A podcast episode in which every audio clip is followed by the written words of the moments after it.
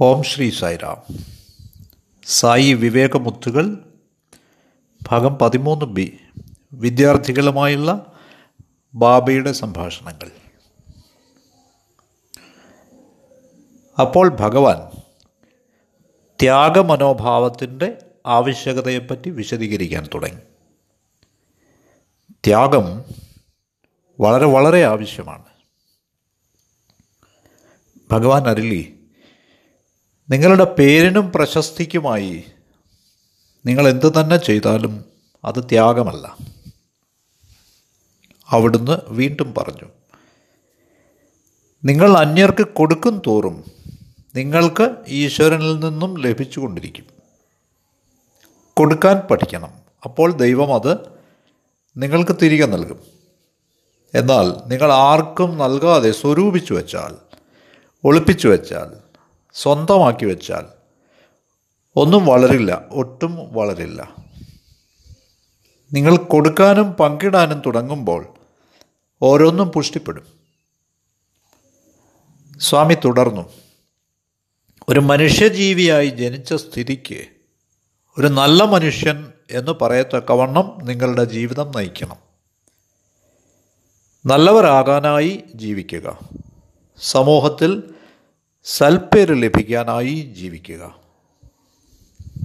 എന്നാൽ ഇന്ന് നിങ്ങളുടെ ജീവിതം എങ്ങനെയാണ്? നിങ്ങളുടെ മുമ്പിൽ വരുമ്പോൾ നിങ്ങൾ നല്ലവനാണെന്ന് പലരും നിങ്ങളോട് നേരിട്ട് പറഞ്ഞേക്കാം. നിങ്ങളുടെ പിന്നിലായിരിക്കുമ്പോൾ അവരുടെ ഭാവം അതാവണമെന്നില്ല. നിങ്ങളുടെ മുമ്പിൽ വരുമ്പോഴും പിന്നിലായിരിക്കുമ്പോഴും നിങ്ങൾ നല്ലവനാണെന്ന് ആളുകൾ പറയണം. അതിനായി സാധ്യമായ എല്ലാ രീതിയിലും നിങ്ങൾ കുറവുകളില്ലാത്ത ആളാവണം. സ്വാമി ജീവിതം അത്രയ്ക്കും കൃത്രിമമാണോ? ഞാൻ ചോദിച്ചു. സ്വാമി അരളി അതെ. അതെയോ? ഒരു കൃത്രിമ ജീവിതം നയിക്കുന്നതിൽ ഞാൻ വിജയിക്കുമോ? സ്വാമി പറഞ്ഞു ഇല്ല.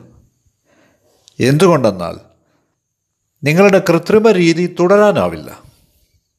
ഒരവസരത്തിൽ അല്ലെങ്കിൽ മറ്റൊരിക്കൽ നിങ്ങളുടെ സ്വാഭാവിക പ്രകൃതം വെളിയിൽ വരും. ഏതൊരു വ്യക്തിയും പരിതാപകരമായ സാഹചര്യത്തിൽ അഥവാ മോശം അവസ്ഥയിൽ നിന്നും സത്യവുമായി പുറത്തു വരും. അയാളുടെ ജീവിതം അപകടത്തിലാവുമ്പോൾ അയാൾ പരീക്ഷണം നേരിടുമ്പോൾ അയാളിൽ നിന്നും സത്യം ബഹിർഗമിക്കും. ഈ വസ്തുത വിശദീകരിക്കുന്നതിനായി സ്വാമി അപ്പോൾ ഒരു ചെറിയ കഥ പറഞ്ഞു. ഭഗവാൻ നാരായണനെ പറ്റിയും ഭഗവാൻ ശിവനെ പറ്റിയും നന്നായി സംസാരിക്കാൻ അറിയാവുന്ന ഒരു വലിയ വിദ്വാൻ ഉണ്ടായിരുന്നു അയാളുടെ പ്രഭാഷണം കേട്ടാൽ നിങ്ങൾക്ക് മനസ്സിലാവില്ല അദ്ദേഹം നാരായണ ഭക്തനോ ശിവഭക്തനോ എന്ന്. അദ്ദേഹം ക്രിസ്തുവിനെ പറ്റിയോ ഭഗവാൻ രാമനെ പറ്റിയോ നന്നായി പ്രസംഗിച്ചാൽ അദ്ദേഹം ക്രിസ്ത്യാനിയെന്നോ ഹിന്ദു എന്നോ എങ്ങനെ നിശ്ചയിക്കാനാവും നിങ്ങൾക്ക്? അസാധ്യം. അതുപോലെ ഈ വിദ്വാൻ നാരായണനെ പറ്റിയും ശിവനെ പറ്റിയും അത്ര നന്നായിട്ടാണ് സംസാരിക്കുന്നത്. അദ്ദേഹം ആരുടെ ഭക്തനാണെന്ന് ആളുകൾക്ക് പിടികിട്ടില്ല. എന്നാൽ വളരെ ബുദ്ധിശാലിയായ ഒരു സ്ത്രീ ഉണ്ടായിരുന്നു. അവളൊരു ഇരുമ്പ് ദണ്ട് പഴിപ്പിച്ച് അയാളുടെ പുറത്ത് വെച്ചു. അയാൾ നിലവിളിച്ചു അമ്മേ നാരായണ നാരായണ നാരായണ. അപ്പോൾ എല്ലാവർക്കും പിടികിട്ടി അയാൾ നാരായണ ഭക്തനെന്ന് നോക്കൂ ജീവിതം അപകടത്തിലാവുമ്പോൾ അഥവാ നിങ്ങൾ അപകടത്തിൽ പെടുമ്പോൾ സത്യം പുറത്തു വരും. ഇതാണ് സ്വാമി അരളിയത്. എന്നിട്ട് സ്വാമി ആൺകുട്ടികളെ പറ്റി തിരക്കാൻ ആരംഭിച്ചു. വാർഡനോട് അവിടുത്തെ അടുത്ത് വരാനായി ആവശ്യപ്പെട്ടിട്ട് സ്വാമി ആരാഞ്ഞു. വാർഡൻ ആൺകുട്ടികൾ എങ്ങനെയുണ്ട്? സ്വാമി അവർ മിടുക്കരായിരിക്കുന്നു. ആഹാരം എങ്ങനെ ഇരിക്കുന്നു? വളരെ നന്നായിരിക്കുന്നു സ്വാമി. നന്നാ. അവരെങ്ങനെയുണ്ട് ആഹാരം എങ്ങനെയുണ്ട്? വാർഡൻ പറഞ്ഞു സ്വാമി അവർ നന്നായി കഴിക്കുന്നു. ബാഗ തിന്തുന്നാറു തിന്തുന്നാറു അവർ നന്നായി കഴിക്കുന്നുണ്ട്. സ്വാമി പറഞ്ഞു തിന്തം കാതു കഴിക്കുകയല്ല ഉന്തം ജീവിതം ആണ് പ്രധാനം. ബാഗ ഒന്തുന്നാറു അവർക്ക് സുഖമാണ് അവർ നന്നായി കഴിക്കുന്നുണ്ട് എന്ന് എന്നോട് പറയുന്നതിന് പകരം അവർ വളരെ നല്ലവരാണെന്ന് എന്നോട് പറയൂ. എനിക്കതാവശ്യമില്ല. അവരവിടെ വളരെ നല്ല കുട്ടികളാണെന്ന റിപ്പോർട്ടാണ് നിന്നിൽ നിന്ന് എനിക്ക് വേണ്ടത്. നോക്കൂ ഇവിടെ രണ്ട് വാക്കുകളുണ്ട്. തിന്തം എന്നാൽ ഭക്ഷിക്കുക. പിന്നെ ഉന്തം അർത്ഥം ജീവിക്കുക. അതുകൊണ്ട് അവർ നന്നായി കഴിക്കുകയല്ല വേണ്ടത് നന്നായി ജീവിക്കുകയാണ്. അതാണ് അവിടുന്ന് പറഞ്ഞത്. ഓ അവിടെ അപ്പോൾ ചിരി പക്ഷേ അപ്പോൾ പെട്ടെന്ന് സ്വാമി ഇറ്റാലിയൻ ഭാഷ പോലെ ഒന്ന് സംസാരിക്കാൻ തുടങ്ങി. അമോറി എന്നതുപോലെ ഒരു വാക്ക്.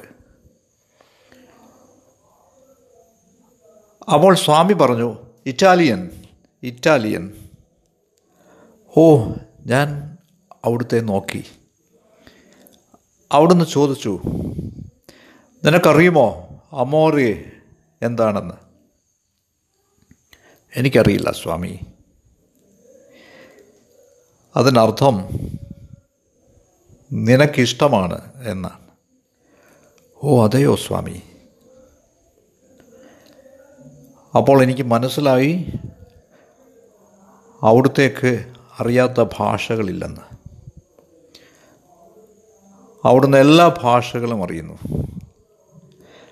ഞങ്ങൾക്ക് എല്ലാവർക്കും അതിശയമായി. അപ്പോൾ അവിടുന്ന് തെലുങ്ക് അറിയാത്ത ഒരു കുട്ടിയെ വിളിച്ച് തമാശ പറയാൻ തുടങ്ങി. ബീഹാറിൽ നിന്നുള്ള ആ കുട്ടിയോട് അവിടുന്ന് ചോദിച്ചു ഹേ നിനക്കറിയുമോ കാന്തി എന്താണെന്ന്? കാന്തി ഒരു തെലുങ്ക് പദമാണ്. പക്ഷേ ആ പയ്യന് തെലുങ്ക് അറിയില്ല. ആരോ പറഞ്ഞു ഹേയ്. സ്വാമി പറഞ്ഞു പറയൂ പറയൂ. ആ പയ്യൻ ഒരു വിധത്തിൽ പറഞ്ഞു സ്വാമി കാന്തി എന്നാൽ വെളിച്ചം ആണ്. ഓഹോ കൃത്യമായ മറുപടി. അപ്പോൾ സ്വാമി ചോദിച്ചു അപ്പോൾ കാന്ത അറിയുമോ? ആരാണ് കാന്ത? പയ്യൻ അറിയില്ല. അവൻ പറഞ്ഞു സ്വാമി വെളിച്ചം തരുന്ന ആളാണ് കാന്ത. എല്ലാവരും ചിരിയായി. കാന്ത എന്നാൽ സ്ത്രീ എന്നാണ്. എല്ലാവരും ചിരിച്ചു. ഇങ്ങനെയാണ് സ്വാമി തമാശ പൊട്ടിക്കുന്നത്. എല്ലാവരെയും ചിരിപ്പിക്കുന്നത്. അപ്പോൾ വാർഡൻ പറഞ്ഞു സ്വാമി അവിടുത്തെ പ്രേമം അനന്തമാണ്. അവിടുത്തെ പ്രേമം സമുദ്രം പോലെ അഗാധമാണ്. അത്രയ്ക്ക് പരന്നതാണത്. ഇങ്ങനെയാണ് വാർഡൻ പറഞ്ഞത്. നിങ്ങൾക്കറിയുമോ ബാബ അപ്പോൾ എന്താണ് മറുപടി പറഞ്ഞതെന്ന്? അതെ ആ അനന്തമായ പ്രേമം നിങ്ങൾക്ക് തരുവാൻ ഞാൻ ഒരുക്കമാണ്. പക്ഷേ ആരും അത് സ്വീകരിക്കാൻ ഇല്ല. എന്റെ കരങ്ങളിൽ നിന്നും ഈ അനന്തമായ പ്രേമം സ്വീകരിക്കാൻ ആരുമില്ല. ഞാൻ എന്തു ചെയ്യാനാണ്? ഞാനിത് നൽകാൻ ഒരുക്കമാണ്.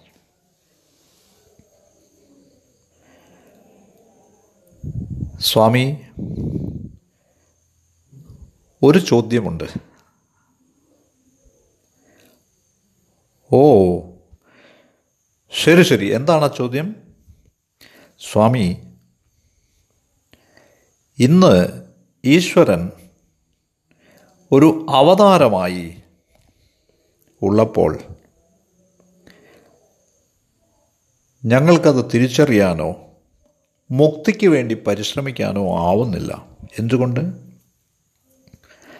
ഞങ്ങൾ അവതാരത്തിന്റെ സമകാലീനരായിരുന്നിട്ടും ഞങ്ങൾക്ക് മോക്ഷം ലഭിക്കുന്നില്ല. എന്തുകൊണ്ട്?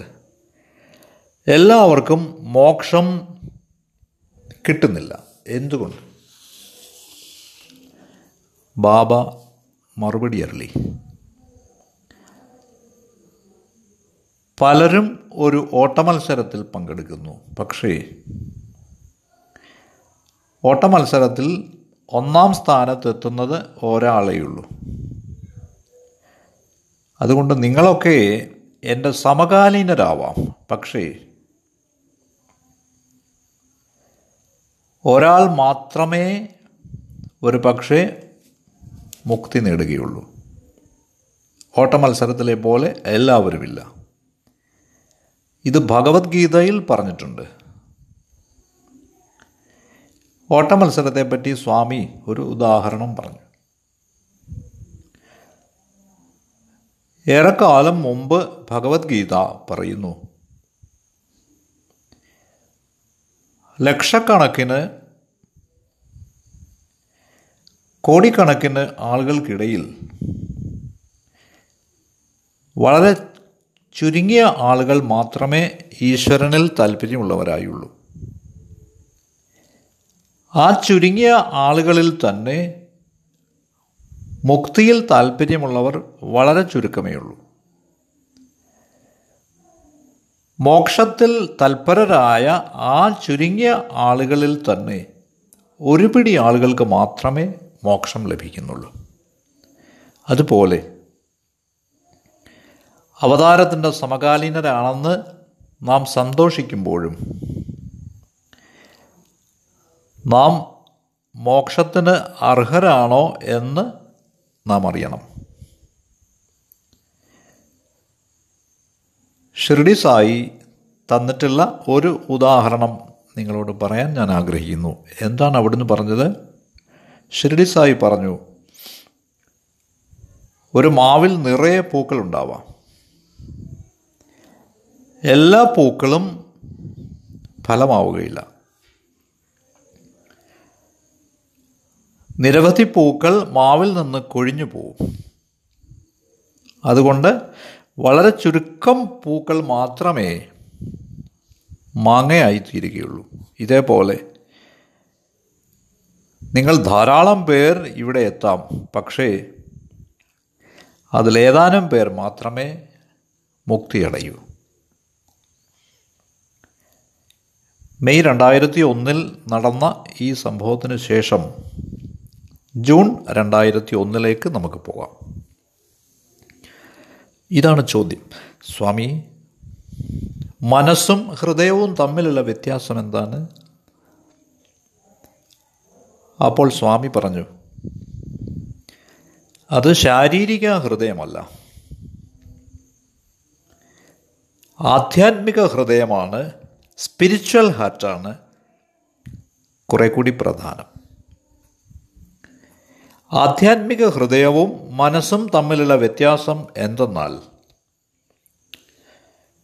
മനസ്സ് ചഞ്ചലമാണ്. എന്നാൽ ആധ്യാത്മിക ഹൃദയം സ്ഥിരമാണ്. ശാരീരിക ഹൃദയം ഇടതുവശത്താണ്. ആധ്യാത്മിക ഹൃദയമാവട്ടെ ശരീരം മുഴുവനുമുണ്ട് എന്നിട്ട് ഭഗവാൻ പറഞ്ഞു ആധ്യാത്മിക ഹൃദയം സ്ഥിരമാണ് അചഞ്ചലമാണ്. പക്ഷേ മനുഷ്യ മനസ്സ് അസ്ഥിരമാണ് ചഞ്ചലമാണ്. അപ്പോൾ ഞാൻ പറഞ്ഞു സ്വാമി ആധ്യാത്മിക ഹൃദയം സ്ഥിരമാണെന്നും. ആധ്യാത്മിക ഹൃദയം വലതുവശത്താണെന്നും ശാരീരിക ഹൃദയം അതേസമയം ഇടതുവശത്താണെന്നും ഒക്കെ അവിടുന്ന് പറഞ്ഞത് എനിക്ക് പൂർണമായിട്ടും മനസ്സിലായിട്ടില്ല. എനിക്കിത് മനസ്സിലാവുന്നില്ല. അപ്പോൾ സ്വാമി പറഞ്ഞു സത്യം പ്രേമം ത്യാഗം സഹിഷ്ണുത സഹനം ക്ഷമ ഇവയെല്ലാം നിങ്ങളുടെ ഹൃദയത്തിലാണ് ജനിക്കുന്നത്. ബുദ്ധിശക്തി യുക്തിചിന്ത ശാസ്ത്രങ്ങൾ മാനവിക വിഷയങ്ങൾ ഹ്യൂമാനിറ്റീസ് ഇവയൊക്കെ ഈ ലോകത്തുള്ള അറിവുകളാണ്. അവയെല്ലാം മനസ്സിലാണുള്ളത്. സ്വാമി ശരി. പക്ഷേ ഞാൻ എന്റെ മനസ്സുകൊണ്ടാണ് പ്രാർത്ഥിക്കുന്നത്. എന്റെ മനസ്സിൽ നിന്നാണ് പ്രാർത്ഥിക്കുന്നത്. ഞാൻ എന്തു ചെയ്യും? നിങ്ങളും എന്നോട് യോജിക്കുന്നുവെന്ന് ഞാൻ കരുതുന്നു. ശരിയല്ലേ? ഭഗവാൻ പറഞ്ഞു ഹൃദയമാണ് പ്രധാനം എന്ന്. പക്ഷേ നമ്മൾ മനസ്സുകൊണ്ടാണ് പ്രാർത്ഥിക്കുന്നത്. അതുകൊണ്ട് നമ്മൾ എന്തു ചെയ്യും? ഭഗവാൻ ഈ മറുപടിയാണ് പറഞ്ഞത്. ഇത് ദയവ് ചെയ്ത് ശ്രദ്ധിക്കുക. കാരണം എല്ലാ സായി ഭക്തർക്കും എന്ന് തന്നെയല്ല ഏത് മതത്തിന്റെയും ഭക്തർക്ക് ഇത് വളരെ പ്രധാനമാണ്. സ്വാമി ഇതാണ് പറഞ്ഞത്. നിങ്ങൾ നിങ്ങളുടെ മനസ്സുകൊണ്ട് ചെയ്യുന്നതെന്തും നിങ്ങൾക്ക് താൽക്കാലിക സംതൃപ്തി മാത്രമേ നൽകുകയുള്ളൂ. സംതൃപ്തി എന്നത് നിങ്ങൾ നിങ്ങളുടെ മനസ്സുകൊണ്ട് ചെയ്ത കർമ്മങ്ങളുടെയൊക്കെ ഫലമാണ്. എന്നാൽ നിങ്ങൾ ഹൃദയംഗമമായി പൂർണ മനസ്സോടെ നിങ്ങളുടെ സകല ഹൃദയത്തിൽ നിന്നും പ്രാർത്ഥിച്ചാൽ നിങ്ങൾ വിജയിക്കും. നിങ്ങൾക്ക് സ്ഥിരമായ ആനന്ദം നിർവൃതി ലഭിക്കും. അത് മനസ്സിന്റെ താൽക്കാലികമായ സന്തോഷം പോലെയോ സംതൃപ്തി പോലെയോ അല്ല. അത് താൽക്കാലികമാണ്. ഇതാണ് ഭഗവാൻ പറഞ്ഞത്. പക്ഷേ അപ്പോഴും എന്റെ മനസ്സിൽ നിന്ന് സംശയം ഒഴിഞ്ഞിരുന്നില്ല. ഭഗവാൻ പറഞ്ഞതെല്ലാം എന്റെ മനസ്സിന് ദഹിച്ചില്ല. അപ്പോൾ ഞാൻ ചോദിച്ചു സ്വാമി മറ്റൊരു ചോദ്യം ചോദിക്കാൻ എന്നെ അനുവദിച്ചാലും. നാം പലപ്പോഴും പറയാറുണ്ട് അവന് നല്ല മനസ്സാണ്. പക്ഷേ മറ്റവന് ചീത്ത മനസ്സാണ്. ഇങ്ങനെ. ഈ നല്ല മനസ്സും ചീത്ത മനസ്സും തമ്മിലുള്ള വ്യത്യാസം എന്താണ്? ഭഗവാൻ മനോഹരമായ ഒരു മറുപടിയാണ് തന്നത്. മനസ്സ് അചഞ്ചലമായ ജലാശയം പോലെയാണ്. വെള്ളത്തിന്റെ ഉപരിതലത്തിൽ നിങ്ങൾ തിരകൾ ഓളങ്ങൾ കാണുന്നു. അവ നിങ്ങളുടെ വികാരങ്ങളാണ്. ഈ ഭാവങ്ങളാണ് ഈ വികാരങ്ങളാണ് തീരുമാനിക്കുന്നത് നല്ല മനസ്സാണോ ചീത്ത മനസ്സാണോ എന്ന്. ചീത്ത ഭാവങ്ങളാണെങ്കിൽ അത് ചീത്ത മനസ്സാവും. ഫീലിങ്സ് നല്ലതാണെങ്കിൽ അത് നല്ല മനസ്സാവും. അപ്പോൾ എനിക്ക് ഇത്തിരി ബുദ്ധിയുണ്ടെന്ന് ഞാൻ വിചാരിച്ചു. എനിക്ക് കുറച്ച് തത്വചിന്ത അറിയാമെന്ന് എനിക്ക് തോന്നി. അതൊന്ന് പ്രദർശിപ്പിക്കണമെന്ന് എനിക്ക് തോന്നി. സ്വാമി എനിക്കൊരു സംശയമുണ്ട്. ശരി എന്താണത്? സ്വാമി ഗാഠനിദ്രയിൽ ഡീപ്പ് സ്ലീപ്പിൽ മനസ്സെവിടെയാണ് ബാബ പറഞ്ഞു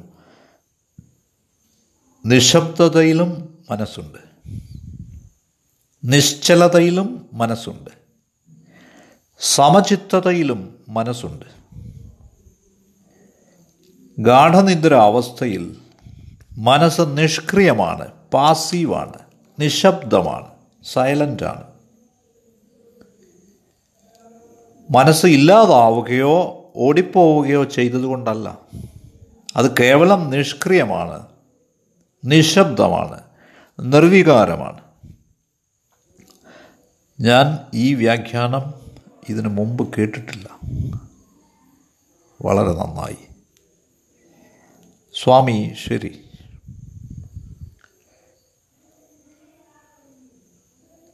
എങ്ങനെയോ എനിക്ക് എന്റെ മനസ്സിനെ പറ്റി മനസ്സിലായി. അത് കൃത്രിമമാവട്ടെ സ്വാഭാവികമാവട്ടെ നല്ലതാവട്ടെ ചീത്തയാവട്ടെ നിഷ്ക്രിയമാവട്ടെ സക്രിയമാവട്ടെ. ഏതായാലും ഈ മനസ്സ് എന്നെ കുരങ്ങ് കളിപ്പിക്കുകയാണ്. എനിക്കൊരു ചോദ്യമുണ്ട് സ്വാമി. എന്റെ മനസ്സ് അവിടെയും ഇവിടെയും ഓടുകയാണ്. അത് ചഞ്ചലമാണ്. ഞാൻ എന്തു ചെയ്യും? ബാബ പറഞ്ഞു നിന്റെ മനസ്സ് ഓടിക്കോട്ടെ. നീ അതിന് പുറകെ ഓടാതിരുന്നാൽ മതി. എല്ലാവരും ചിരിച്ചു. ഓ അതെയോ? എങ്ങനെ? ബാബ പറഞ്ഞു ഒരു കുട്ടി അവിടെയും ഇവിടെയും കളിച്ച് നടക്കും. പക്ഷേ അവസാനം അവൻ അവന്റെ അമ്മയുടെ അടുത്തേക്ക് വരും.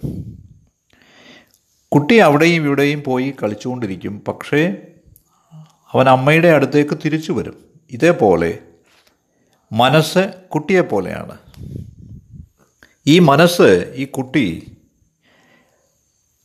എല്ലായിടവും പോയി കളിച്ചുകൊള്ളട്ടെ. അത് അവസാനം നിന്റെ അടുത്തേക്ക് തിരിച്ചു വരും. പക്ഷേ നീ മനസ്സിന് പുറകെ ഓടാൻ തുടങ്ങിയാൽ നിന്റെ കാര്യം പോക്കായി. ഭഗവാൻ തന്ന മനോഹരമായ ഉദാഹരണമാണിത്. അവിടുന്ന് തുടർന്നു മനസ്സ് സ്വതന്ത്രമല്ല. ഓ അതെയോ? എനിക്കതറിയില്ലായിരുന്നു. ഞാൻ ചിന്തിച്ചിരുന്നത് എന്റെ മനസ്സാണ് എന്നെ നിയന്ത്രിക്കുന്നത് എന്നാണ്. സ്വാമി പറഞ്ഞു മനസ്സ് സ്വതന്ത്രമല്ല. നീയാണ് മനസ്സിന്റെ യജമാനൻ. You are the master of the mind മനസ്സ് നിന്റെ യജമാനനല്ല. നീയാണ് നിന്റെ മനസ്സിന്റെ യജമാനൻ. മനസ്സ് കേവലം ഒരു ഉപകരണമാണ്. നീയാണ് അതിന്റെ യജമാനൻ. നീയാണ് നിന്റെ മനസ്സിനെ നിയന്ത്രിക്കേണ്ടത്. എന്നിട്ട് ഭഗവാൻ പറഞ്ഞു ഇതേ മനസ്സ് മുക്തി നേടാനും നിന്നെ ബന്ധനത്തിലാക്കാനും ഉപകരിക്കും. സ്വാമി ഒരേ മനസ്സാണോ ഇത് രണ്ടിലേക്കും എന്നെ നയിക്കുന്നത്? അതെ. എങ്ങനെ ബാബ പറഞ്ഞു നീ താക്കോൽ ഇടത്തേക്ക് തിരിക്കുക. പൂട്ട് തുറക്കുന്നു. താക്കോൽ വലത്തേക്ക് തുറക്കുമ്പോൾ പൂട്ട് വീഴുന്നു. ഒരേ താക്കോൽ തന്നെ പല ഫലം തരുന്നു. അത് തിരിക്കുന്ന ദിശയെ ആസ്പദമാക്കി. ഇതേപോലെ മനസ്സ് ലോകത്തിന്റെ വശത്തേക്ക് തിരിച്ചാൽ അത് ബന്ധനത്തിലാവുന്നു. ഈ താക്കോൽ ഈശ്വരന്റെ നേരെ തിരിച്ചാൽ പൂട്ടഴിയുന്നു. അതാണ് മുക്തി. ഒരേ താക്കോൽ തന്നെയാണ്. പക്ഷേ തിരിക്കുന്നതിലെ വ്യത്യാസം മാത്രമാണ്. അതുകൊണ്ട് ലോകത്തിന്റെ വശത്തേക്കോ ഈശ്വരന്റെ വശത്തേക്കോ എന്ന പ്രശ്നമേ ഉള്ളൂ മനസ്സ് ഒന്ന് തന്നെ. സ്വാമി എത്ര അതിശയകരമായ ഉദാഹരണമാണ്. ഇപ്പോൾ എനിക്ക് മനസ്സിലാവുന്നു. അവിടുന്ന് പറയുന്നത് ഞാൻ മനസ്സിനെ പിന്തുടരരുത് മനസ്സ് എന്നെ പിന്തുടരണം എന്നാണ്. അപ്പോൾ ആരാണ് ഞാൻ? അപ്പോൾ ബാബ പറഞ്ഞു മനസ്സിനു മീതെ ബുദ്ധിയുണ്ട് ഇന്റലക്റ്റ് മനുഷ്യ വ്യക്തിത്വത്തിന്റെ തീരുമാനമെടുക്കുന്ന ഭാഗം അതാണ്. ബുദ്ധിയാണ്